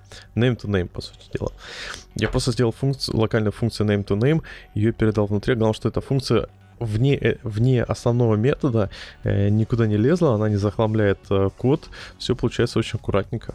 Благодать же. Ну, вот, честно говоря, мне... больше импонируют локальные функции, чем локальные лямбды. Нет, чем дефолтные методы интерфейса. Ну, да. Не, ну я, я серьезно говорю, то есть по мне так чище выглядит именно сделать локальную функцию, чем лямбду, плюс вот этот вот синтаксис функ. Да, соглашусь. Ну, можно заменить делегатом при желании. Вот, но делегат, опять же, его куда-то надо выносить, как-то объявлять. Ну, на мой взгляд, для таких случаев она... хорошо работает. Это повышает читабельность кода, на самом деле. Да, когда делаешь тесты на throw, по сути дела. Ну, тут тоже, да. Так вот, вот а вот Джейсон Робертс предложил интересный вариант. Использовать локальные функции вместо пере- комментария в коде. И тут, кстати говоря, автор, мне очень нравится его подход к э, комментариям в коде, что он не... Э, он выбрал комментарии которые обычно пишутся, ну, самые частые комментарии. Первый комментарий — это хак. Комментарий хак, типа, тут что-то происходит плохое. А второй комментарий — это arrange act assert. Первый кейс. Метод process sensor data, где, типа, представьте, что приходят данные с сенсора, и нам нужно э, в строке доллар заменять на... Ну, просто из, вычленять доллар из строки. Стандартный кейс, и там пишется такой комментарий хак. Иногда такая, такая ситуация может произойти.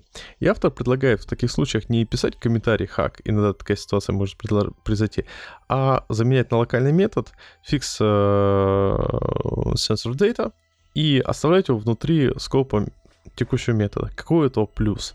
Uh, главный плюс в том, что мы как бы иногда комментарий, он может устаревать. А еще комментарий и код потом под комментарием может на самом деле разъехаться из-за разных мерж и шуев и так далее и тому подобное. А если мы объявляем просто локальную функцию, то мы как бы и из скопа не выходим, и э, нигде не светим вот этим нашим приватным методом, который вроде бы нигде не должен быть. Э, и при этом вроде бы как бы это полноценный метод. Что вы об этом думаете? Имеет Мне кажется, он, он слишком буквально воспринял фразу, что код должен быть самодокументированным. Я тоже самое хотел сказать, что он, да, слишком много читал клин-код. Но с другой стороны, смотрите, решается проблема этих разъехавшихся комментария и кода под комментарием. Тут смотри, в чем проблема. Вот, вот возьмем кейс с хаком. Мы здесь теряем информацию о том, что это хак. Вот прям это явно. То есть здесь написано это хак. То есть это какая-то гадость, которую надо убрать в будущем. То есть комментарий четко содержит какую-то информацию. А он переписал это на метод, это выйдет как кусок бизнес-логики. Все окей. Понимаешь? Все супер. Черт возьми, точно. Ты, черт возьми, прав, потому что при, когда не сильно увлекаться комментариями и писать их в адекватном виде, то действительно человек читает все комментарии, там где написано «хак», это значит «хак», на это нужно обратить внимание. А так, да, типа, ты прав, черт возьми. Он мог метод в апперкейсе назвать, и по-любому на это кто-то обратит внимание в мире .дот нет. Но на самом деле, да, например, если... синтаксический анализатор. Да, да. А, и, кстати, вот я не знаю, методы локально не инлайнятся?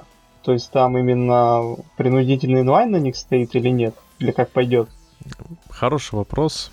Нам все-таки надо SharpLab запустить, открыть. Ну это ведь мы еще SharpLab от- откроем, а как он там еще внутри джито, что джит с ним делает, тоже такой вопрос. Ну я говорю, это нужно отдельно. Ну там, под- ну, там в SharpLab э- можно будет увидеть, по сути дела, этот, э- его атрибуты. Сейчас э- SharpLab сдох немного. А. Нет, он, он не, у меня не работает, не коннектится, я не могу посмотреть. Слушай, у меня тоже, в общем... Ну, у них бэкэнд сдох. Да, бывает. Видимо, слишком много людей проверяют этот код. Да. Окей. Второй кейс у данного автора в том, что у нас, когда мы пишем тест, у нас мы комментарием часто пишем arrange, act, assert. А тут заменить это на э, внутренние методы arrange, act, assert, а локально просто их вызвать. В итоге метод становится раза в два больше.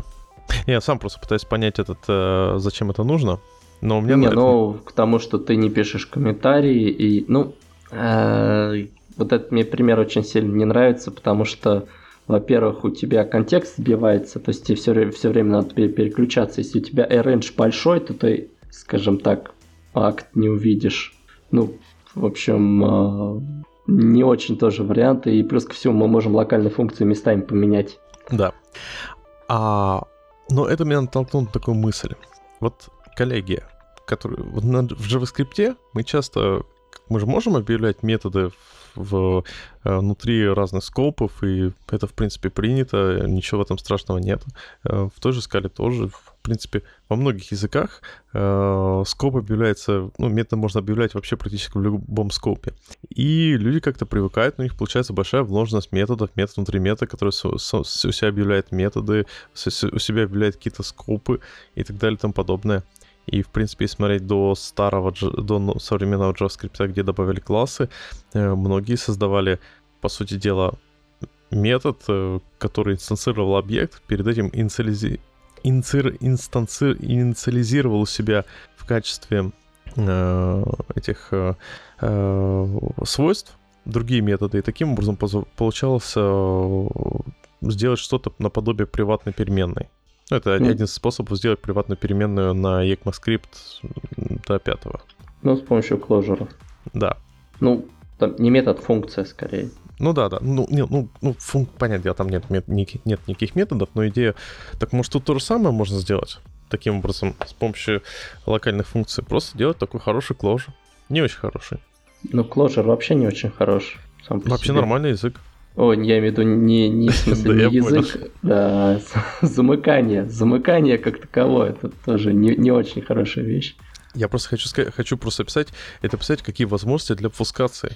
Мир э, становится все лучше и лучше для людей-обфускаторов.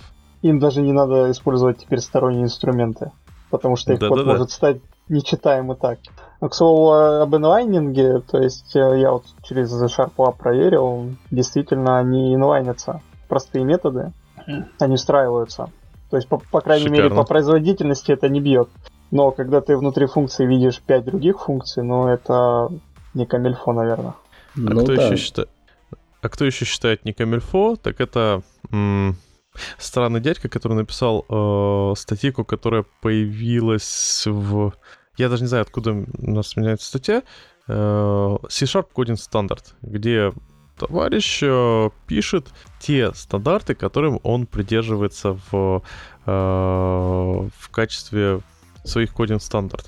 И вот тут у меня очень интересные комментарии. То есть, да, человек пишет, например, Pascal Casing for class names and method names. Окей, причина. Это не ссылка на... официальную специализа... спецификацию Microsoft по Coding Standard в docs Microsoft dot com. Нет, это просто consistent with Microsoft Net Framework and easy to read.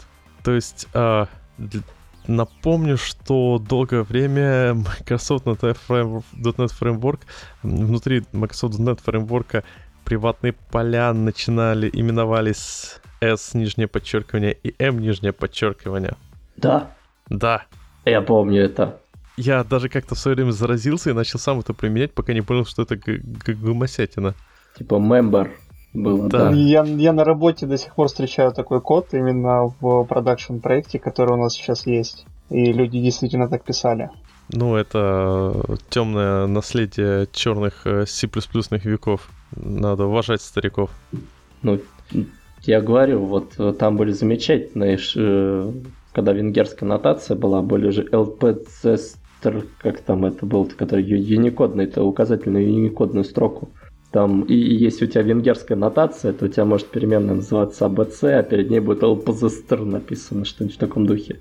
Ну, я досконально не помню, но это было очень интересно, на самом деле. Я считаю, надо вот действительно уважать стариков и идти дальше, то есть писать стринг маленькими буквами, если у тебя строка.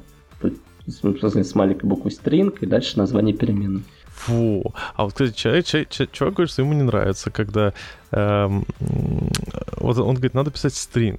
А вот я считаю, что иногда сокращать можно. То есть, например, вот он приводит пример э, user group.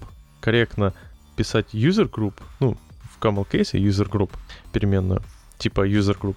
А стоит избегать названия user group. Но давайте честно... А что-то плохое, понятно, что user или кей ти экс. Вот мой любимый пример переменная кей ти экс. Ну, всем очевидно, что кей ти экс это контекст. Ну, мне очевидно, но мне кажется, вот мне, мне до какого-то момента не было очевидно, пока я на Go не начал писать. Мне не было бы очевидно. Блин, кажется... Мне кажется, и... просто этого человека надо подружить вот э, с предыдущим, которого мы обсуждали, который все функции запихивает в локальные, и он ему объяснит, почему так делать не надо. Да-да. Нет, там хороший пример, но в некоторые кейсы э, вот в этих э, предлагаемых кодинг стандарт, конечно, меня немного удивляет. Э, самая, э, можно сказать, меня фрустрирующая вещь — это отношение к э, ифам. То есть я люблю убирать брейсы в ифах. Ну, в смысле, убирать, если у нас у меня if э, с одним экспрессионом, одним стейтментом, то я фи- кавычки, фигурные скобки убираю, потому что это получается как бы э, экономится количество строчек вместо четырех становится их две. Это же здорово. В Java это не очень обязательно, потому что там используется обычно вот этот э, египетский стиль скобок. Но в .дот нет из-за э, того, что у нас не используется египетский стиль скобок, э, убирать их имеет смысл. Тут же предлагается, что всегда, всегда это делает, потому что э, хорошо, и э, резон. Э, без э, фигурных скобок, скобок э, очень легко случайно добавить вторую линию, думая, что э, она включена в этот if, хотя она не включена. Я считаю, это очень идиотский пример, почему, э, почему надо ставить э, фигурные скобки. Потому что, ну, как бы, кто так делает? Я могу привести пример, почему нужно ставить фигурные скобки, почему я ставлю всегда. Э, потому что, если тебе вдруг надо будет в будущем поменять этот, э, этот action, которая одной строчкой на две строчки или три, например, то тебе придется добавить фигурные скобки, у тебя в history, э, в GitHub или там еще где-то будет э, div немного другой. Поэтому оптимально именно для код-ревью ставить сразу фигурные скобки, потому что если потом ты добавишь еще один action, то это будет очень красиво выглядеть в history. Вот, и я считаю, эта причина более веская, чем то, что он привел здесь. Ну, вот э, не совсем, смотри, если у нас э, египетский стиль скобок а-ля Java, JavaScript, то да, потому что у тебя происходит изменение в той же строчке, где у тебя if. Но если ты просто меняешь, у тебя в, к div будет просто отображаться появление трех строчек. Все. Ну, была одна строчка, ста- строчка становится э, три и более, то есть просто тут появились фигурные скобки. Как это негативно влияет на ревью процесс? Ну, а то у тебя будет одна строчка именно с актуальной информацией. Так я же не говорю, что это прям обязательное требование, а к тому, что это более, по, по мне, это более важно, чем то, что мы можем затупить и подумать, что у нас Python, на самом деле мы не пишем на C-Sharp, а пишем на Python, поэтому у нас... Э- Просто indentation указывает на вложенность э, скопов. Вот, вот да, кстати, я хочу сказать, что бедные питонисты, я вообще не представляю, как, как э, могут работать питонисты на разных операционных системах э, э, без просто насильного э, пришибливания, э, привязывания к правилам форматирования. Э, окей, э, следующий кейс, э, ну, в принципе, в целом, статья хорошая, я считаю, что она имеет смысл, э, вообще имеет смысл такие правила выкладывать, э, но я бы сказал, все-таки есть стандарты до Microsoft, почему нужно э, выписывать какие-то свои еще статьи со своими стандартами, если есть стандарты Microsoft, и это лучший способ э, написать нормальный, читабельный для всех код, это следовать общим стандартам, даже если ты с ними не согласен. Ну, на самом деле, вот его стандарт, если посмотреть, он не особо-то и глаз режет. Да, не такая, потому что у него преимущественно все эти его стандарты, это стандарты Microsoft, те, что описаны в главной спеке на docs microsoft dot com. Ну да, я с тобой согласен, потому что как бы все разработчики .дот нет, ну хорошо, и когда вот есть один стандарт, именно глобальный стандарт Microsoft, а когда каждая компания придумывает а, какой-то там свой стандарт, ну, бывают такие случаи, когда он с- очень сильно разнится с официальным получается стандартом. Получается скала. Да, и получается, что они ищут разработчика не .дот нет, а разработчика какой-то своей локальной системы. Ну, онбординг большой, особенно... Ли... А такое еще часто случается, когда эм, у проекта меняются какие-то свои э, главные тимлиды и так далее, а потом в итоге по факту приходит куча людей, каждый со, со своим уставом в монастыре, и начинается просто какая-то жесть. Поэтому в, в Go есть GoFMT, который форматирует в один стандарт. И он, по-моему, у всех одинаково работает. Не знаю, можно ли его кастомизировать. И вот надо было Microsoft то же самое сделать в Core, сделать .дот нет формат. Не знаю, по-моему, он есть, но... По-моему, Visual... есть .дот нет формат в Core. То есть это консольное приложение, которое все форматирует. Но оно форматирует отступы. То есть... Mm. Э...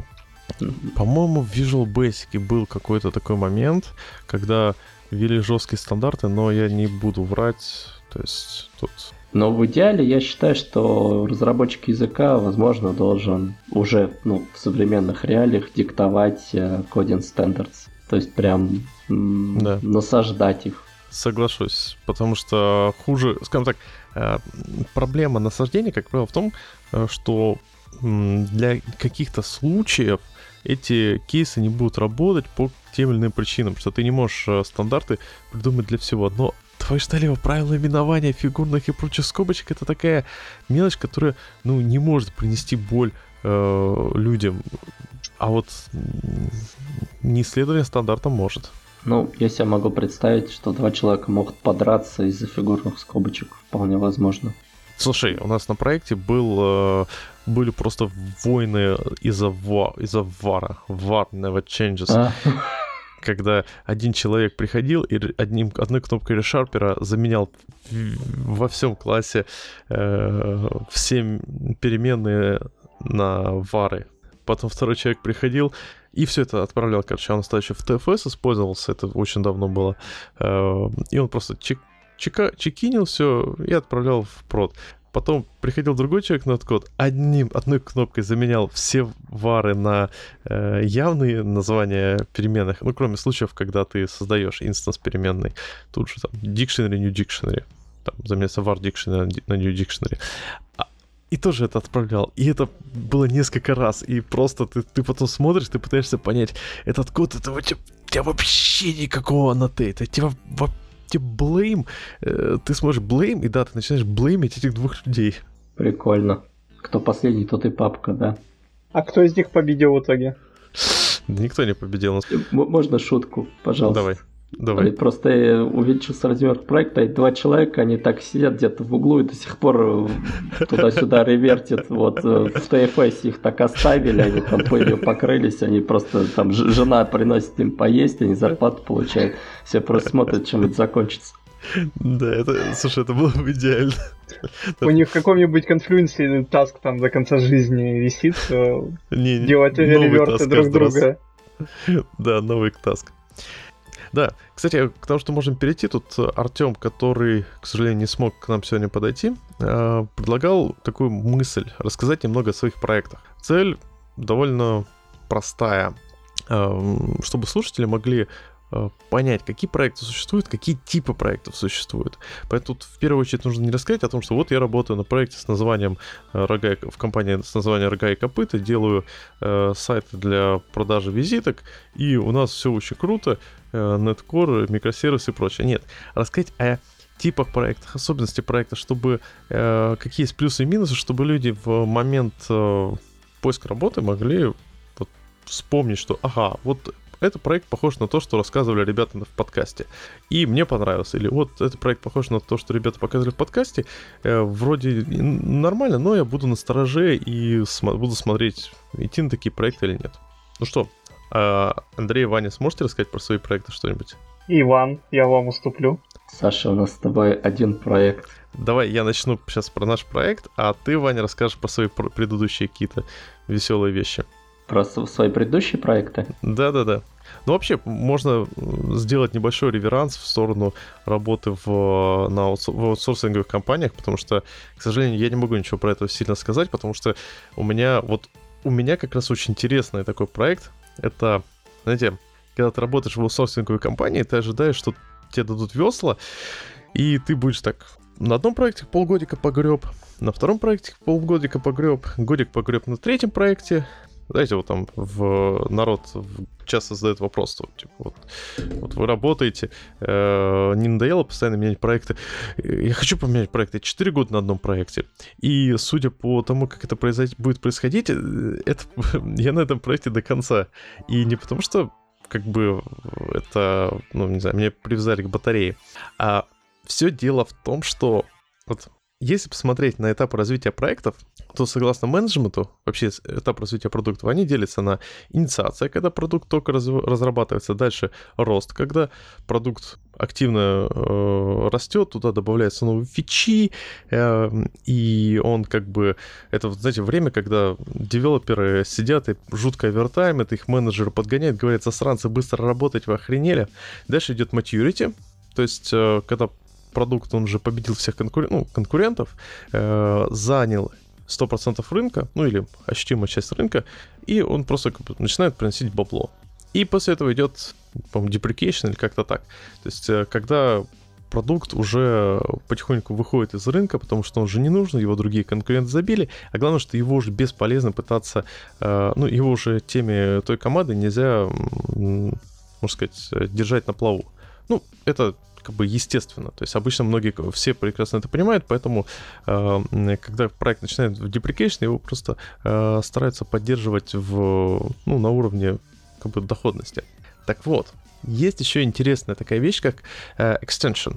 То есть, в, когда у нас продукт, проект, э, продукт э, достигает э, вот этого уровня maturity, э, инвесторы, ну и директора могут принять интересное решение из разряда.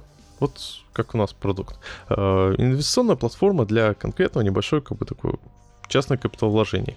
Э, дошла до определенного уровня maturity, и, в принципе, скорее всего, наверное, на текущий момент мы посидели и разгребали просто саппортовские баги, э, а заказчик бы сидел и думал такой, ну окей, вот этот продукт у нас работает, приносит бабло, а мы потихоньку начнем вкладывать деньги в э, продукт, который будет э, приносить другое бабло. Э, ну, в другой продукт, в его разработке. Но тут стали использовать понятие extension. Extension — это когда существующий продукт пытается расширить, улучшить. То есть, э, причем не просто как бы расширить, улучшить, а покрыть другие какие-то рынки. Разработчик означает, что ты можешь делать какие-то прикольные вещички с точки зрения там производительности, какие-то новые тулы делать. Э, тебе легко продать э, заказчику использование современной технологии, потому что он понимает, что это как бы окупится. При этом тебе очень легко продать заказчику качество, тесты и прочие вещи, потому что э, заказчик уже двадцать пять раз, э, э, извините, просто обделался на э, моменте, когда э, предыдущие в момент grow проекта, в момент роста проекта э, сидели и фигачили. В итоге получился местами не такой код, как нужно, и потом еще несколько лет выгребали баги. И заказчик это понимает, и в итоге такой, ну да, мы тут сидим, будем э, у нас там будем писать интеграционные тесты, заказчик, без проблем. Так, окей, у нас сто процентов branch coverage. М- м- замечательно, молодцы. Вот, вот это именно особенность вот этих extension проектов. И плюс э, очень много просто каких-то нереально зубодробительных архитектурных решений. То есть э, сейчас у нас активно м- рассматривается э, вариант э, на нашем как бы распределенной системе э, на контейнерах э, Sidecar Architecture, по причине того, что просто все... Э, ну, что такое сайдкар архитектура? Это когда у нас поднимается контейнер, а рядом с ним еще контейнер, который обслуживает первый контейнер с точки зрения всяких там сбора метрик, трейсинга, подхачивания, апсетнинг JSON и прочее. Главный момент в том, что у нас первый контейнер, он э, содержит в основном такое бизнес-логику приложения, а второй э, зато он как бы такой чисто тех, технический, технологический. И это очень удобно, это такой подход во многом Netflix пропагандируемый с их адской распределенной системой. И вот такие вещи, они как раз вот на таких проектах, как правило, присутствуют, потому что он уже большой, и в него уже как бы начинают активно валять деньги, потому что в стартапах ты просто не успеешь. Ну, в стартапах такое тоже есть, но в стартапах, к сожалению, приходится много работать, а тут можно отдохнуть. Но, е... окей, типа, это из хорошего. Из недостатков. Первое, что...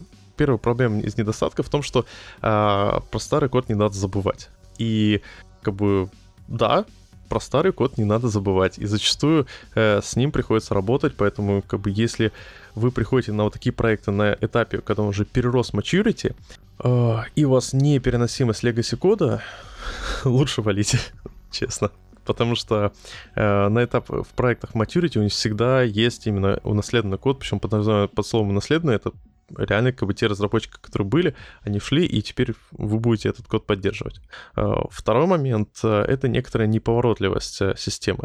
То есть из плюсов, в принципе, ты, тебя никто не заставляет овертаймить, и жизнь хорошая, но зато нет такой фишки, что такая, типа, такой, сделал фичу, и завтра она в продакшн, потому, потому что все равно есть вот такая, такой набор таких, не знаю, э, ну, короче, процесс. Есть процесс. И этот процесс э, достаточно неповоротлив. Ну и третий, как бы, негативный момент, который бы сказал, что э, процесс extension всегда, всегда сопряжен с увеличением размера команды, которая начинает пилить эти фичи. крайне сложно оставаться девелопером и продолжать понимать этот продукт целиком. То есть надо либо идти в архитектуру, то есть ты вообще перестаешь девелопить, ты просто постоянно общаешься с и ревьюешь код других людей, чтобы просто держать в уме, как оно все работает и как оно взаимодействует друг с другом. Либо ты замыкаешься в каком-то своем небольшом скопе, ну, не то что небольшом, достаточно большом скопе, но только части, и просто в нем существуешь. Иногда это приводит к веселым вещам, когда на какой-нибудь встрече, в, когда в офисе э, человек проставляет пиццу в честь дня рождения, ты встречаешь кучу незнакомых людей, и ты думаешь, твою ж налево, пару лет назад я знал всех людей из всех распределенных команд, а тут куча, нович... куча новых людей, которые не такие уж и новые. Вот такие плюсы, минусы проектов. Я бы от себя реком... рекомендовал такие проекты людям, которые э, хотят, э, с одной стороны, приключения, то есть какие-то новые технологии попробовать, э, с другой стороны, э, некоторого уровня стабильности, потому что, э, как правило, такие проекты не заставляют овертаймить или фигачить как стартап. Если вы любите какие-то... Если вы прям... хардкорный человек и любите э, взять и прям вот стартаперскую атмосферу, когда ты берешь и просто фигачишь код, делаешь какое-то приложение, которое вот уже завтра в продакшене, э, делаешь фичи просто одну за одной на раше, значит, такая стартаперская атмосфера, вот тогда не надо. Стартап просто э, вас это забьет. Ну и, соответственно, если как бы хочется тихой гавани, тоже не факт, что сильно зайдет, потому что тут все-таки нужно что-то подпиливать. Как-то так. Это вот, вот я описал проект. Проект, наверное, блин, наверное, меня не побьют, если я расскажу. Это типа проект э, A-Level в ЭПАМ, то есть, собственно, в Питере, в Саратове. Ну, я могу, да, вот такой контраргумент на твоем примере по поводу Legacy. Ну, вот на примере Краснодара это а, неизбежно, наверное. Я не работал во всех компаниях, но... на опыте. Legacy он есть везде, и бояться его, наверное, не стоит, потому что кто-то все-таки должен это поддерживать, особенно когда компания не крупная, и бизнес зависит от одного продукта. Никто не скажет, там, давайте завтра его переносить на кор. Ну, естественно, это большие риски, это большие затраты. А вот а... погоди-ка, вот, кстати, этот момент очень спорный, потому что, да, это некоторые затраты при переезде с NetFramework на Core, и некоторые риски, но это огромные бенефиты по операционным расходам, потому что Linux...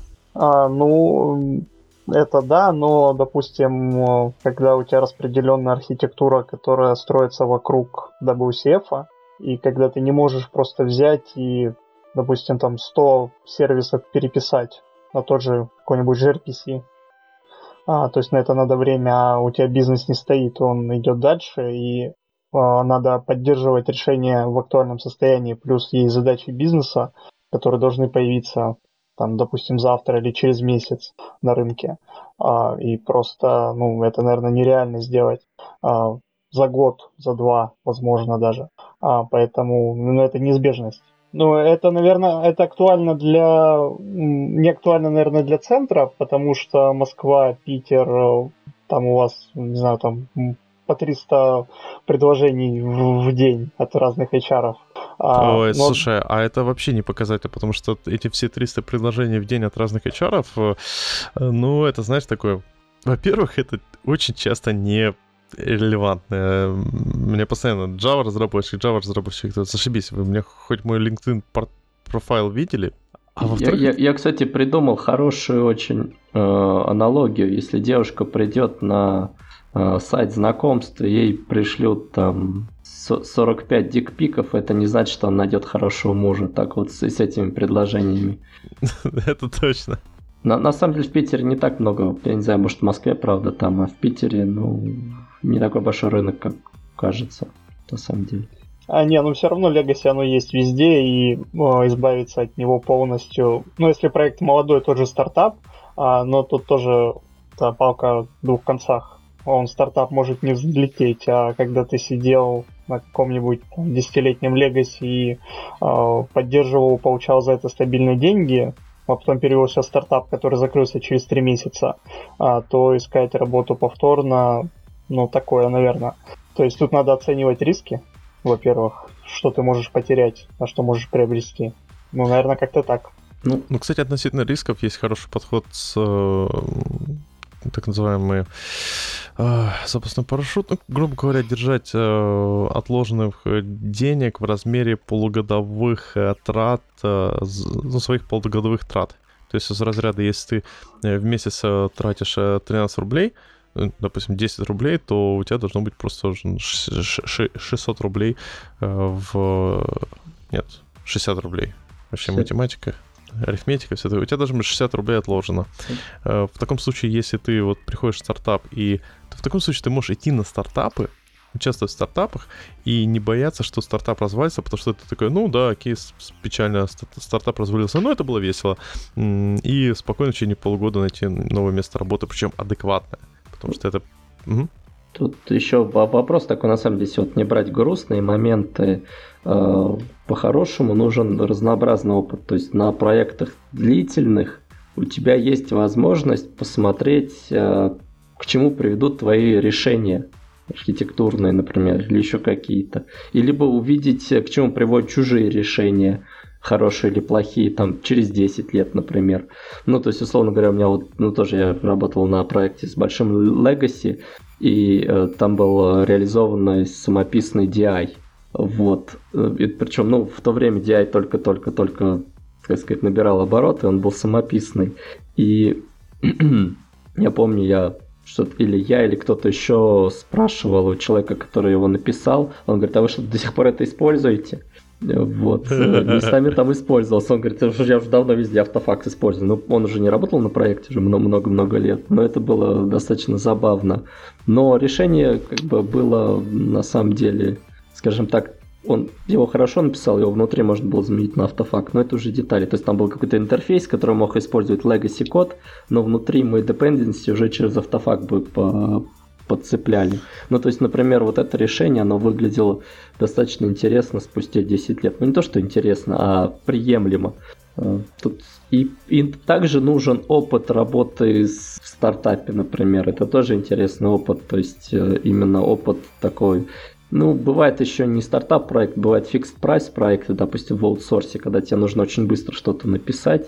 Вот это позволяет тоже по, по-другому оценивать вообще свою работу, то есть с точки зрения именно скорости, то есть что важно, что не важно, потому что иногда мы тратим много времени на вещи, которые бизнесу не нужны или не нужны в конкретной ситуации. То есть вот тебе сейчас надо запилить фичу, ты получишь за нее X денег, условно говоря. Ну, то есть это на самом деле тоже определенный какой-то свой опыт. Хороший. И то, и то нужно в жизни попробовать, наверное. Поэтому я, я, вот, я не считаю, что человеку именно нужно... Вот я люблю стартапы, я только вот в стартапах, короче, работаю. Но это тоже может надоесть. Надо пробовать и то, и другое. То есть и как стильно-модно-молодежное, и, может быть, тихую гавань. Тем более в разном возрасте, в разных жизненных ситуациях нужно и то, и другое. Вот, кстати, да, вот проект на вот этот mature, mature проект, то есть проект на этапе maturity, когда он уже такой большой, и его экстендят, то есть его, его закидывают инвестициями, это такая у него есть проблема в том, что э, как тяжело зачастую найти какие-то формальные для себя достаточные причины свалить с него на что-то другое более интересное. Ты такой, ну вроде я новые технологии тут использую, вроде тут не совсем днище. И вроде, и вроде меня тут никто не заставляет... Ну, то есть вроде как работы много, но никто не заставляет перерабатывать. И вроде приятно. И так вот ты в какой-то момент можешь превратиться в сеньора одного проекта. А это очень плохо. То есть с таких проектов действительно вот эта большая опасность нужно сваливать. И, возможно, в течение раз в пять лет, я бы сказал, точно. Ну, я пять. Даже где-то слышал цифру два года, что раз в два года хорошо бы менять место работы. Ну, это да. Ну, это, это... Тут, скажем так... Короче, да, есть такое, потому что особенно до тридцати лет, пока растешь, растешь, растешь, растешь, у тебя есть реально возможность менять работу раз в два года с повышением зарплаты в эти раз в два года. То есть ты приходишь в компанию с повышением зарплаты, допустим, на тридцать процентов. Вот давайте честно, это самое минимальное, при котором можно сменить работу, это, как правило, повышение зарплаты на тридцать процентов. Обычно еще там или на пятьдесят процентов, на сорок процентов повышают зарплату. Ну, редко люди приход... меняют работу с повышением зарплаты там на пятнадцать процентов и ниже. Как правило, все-таки довольно приличное повышение зарплаты. Потом тебе еще повышают зарплату в первый год, как правило, там, ну, не на очень большую сумму, но прилично. А через год ты меняешь работу с тем же самым повышением зарплаты на тридцать, ну, окей, пятнадцать-тридцать процентов. А теперь представим себя на работе. Это так сложно. Ты вроде как бы чувствуешь себя уже как бы крутым специалистом. Ты приходишь к своему как бы менеджеру и говоришь: слушай, я хочу повышение зарплаты как бы в, на, типа, допустим, на тридцать процентов. И я прекрасно понимаю менеджера, который говорит: да ты охренел. Ну, то есть, как бы, как нормальный менеджер не говорит: ты охренел, но глаза-то говорят: ты охренел. Но он просто говорит: я не вижу твоих ачивментов, и фидбэк какой-то не очень. Сейчас уже так попрыгать по зарплате не получится, потому что вы видели вообще зарплаты, которые сейчас, вот вообще разбивку по категориям. Меня поразило, что размах, условно говоря, в некоторых позициях джуниор получает пятьдесят, а сеньор двести. И то есть, ну, условно говоря, вот ты работаешь, и у тебя просто в четыре раза зарплата выросла, и все, ты до потолка добрался. То есть, ну... А, это как раз, понимаешь... То есть, я понимаю, когда ты начинаешь за двенадцать тысяч работать, да, а потом тебя там в два раза повышать, тебя там в двадцать четыре, ну, до двухсот тебе еще далеко переть. Вот, а когда у тебя там, условно говоря, там пятьдесят это джуниор, там сто мидл, двести сеньор, все, куда дальше расти там? А, ты имеешь в виду, что... Динамический типа... диапазон маленький. А, то, что типа вот эти абстрактные двести... Слушай, мне, мне... можно я спрошу у Андрея, какая, какая в Краснодаре зарплата? Потому что эта зарплата, как я понимаю, взята с мой круг, а, разбивка зарплат. Ну, это, это наверное, Москва. Москва. Москва, да. Но это я скажу Москва, так, да. Что шестьдесят-семьдесят тысяч для... мидла в Краснодаре, там это хорошие деньги. Многие, кстати, со мной не согласятся, потому что у нас есть один холиварный чатик в Телеграме, а, ну, где, так сказать, можно сидят люди, которые считают, что программисты — это какие-то богоизбранная раса, которая должна получать по триста-четыреста тысяч. Вот. Но, в принципе, сто двадцать-сто тридцать для сеньора, ну, это нормальные деньги. Но многие не согласятся с этим. Ну да. Ну, кстати, в Питере, в принципе, на самом деле очень похожая разбивка. Ну, может быть, я бы сказал, на тридцать процентов больше. То есть я, я бы так это оценил. Ну, если смотреть по уровню жизни, то, в принципе, даже не так, не по уровню жизни, а по стоимости, по стоимости жизни, наверное, так, то, ну, в принципе, оно то на то и придется. Если у тебя нету своей квартиры, и ты переехал в Питер, то ты один фиг разницу будешь отдавать за съем. Если я тебе хочу тебе сказать, не поможет. Если, если ты еще ж переехал в Питер, то ты еще дофига должен де- тратить денег на лечение, потому что это гребаный климат, и плюс это большой город. Вот я в Питере родился, но это не мешает мне по осени болеть по куче раз, при этом еще занимаясь здоровым образом жизни и прочими вещами. Так что это на самом деле, это реально с смехом, а у меня много знакомых ребят, которые переезжают в Питер, такие: что за фигня, почему я первый год просто умираю? Я раньше так много никогда не болел. А я разницы не заметил при переезде в Питер. Вот, вот кстати, ты, ты я как человек. Раньше болел, так и сейчас только не болел. Ладно, ты... Да, хорошо. Ладно, слушайте, может закругляться, а то уже мы наговорили практически на два часа. Ну да. Даже чуть больше. Ну, там просто часть вырез, вырежем, какие-нибудь там э, что, что-нибудь нужное оставим, что-нибудь ненужное дорисуем и прочие вещи. И по традиции у нас есть линейка быстрых новостей, которые надо обязательно сказать. Так, окей, ну что, побежали. Ста- первая статья. Цензура в исходном коде э, NetFramework, э, где расписали о том...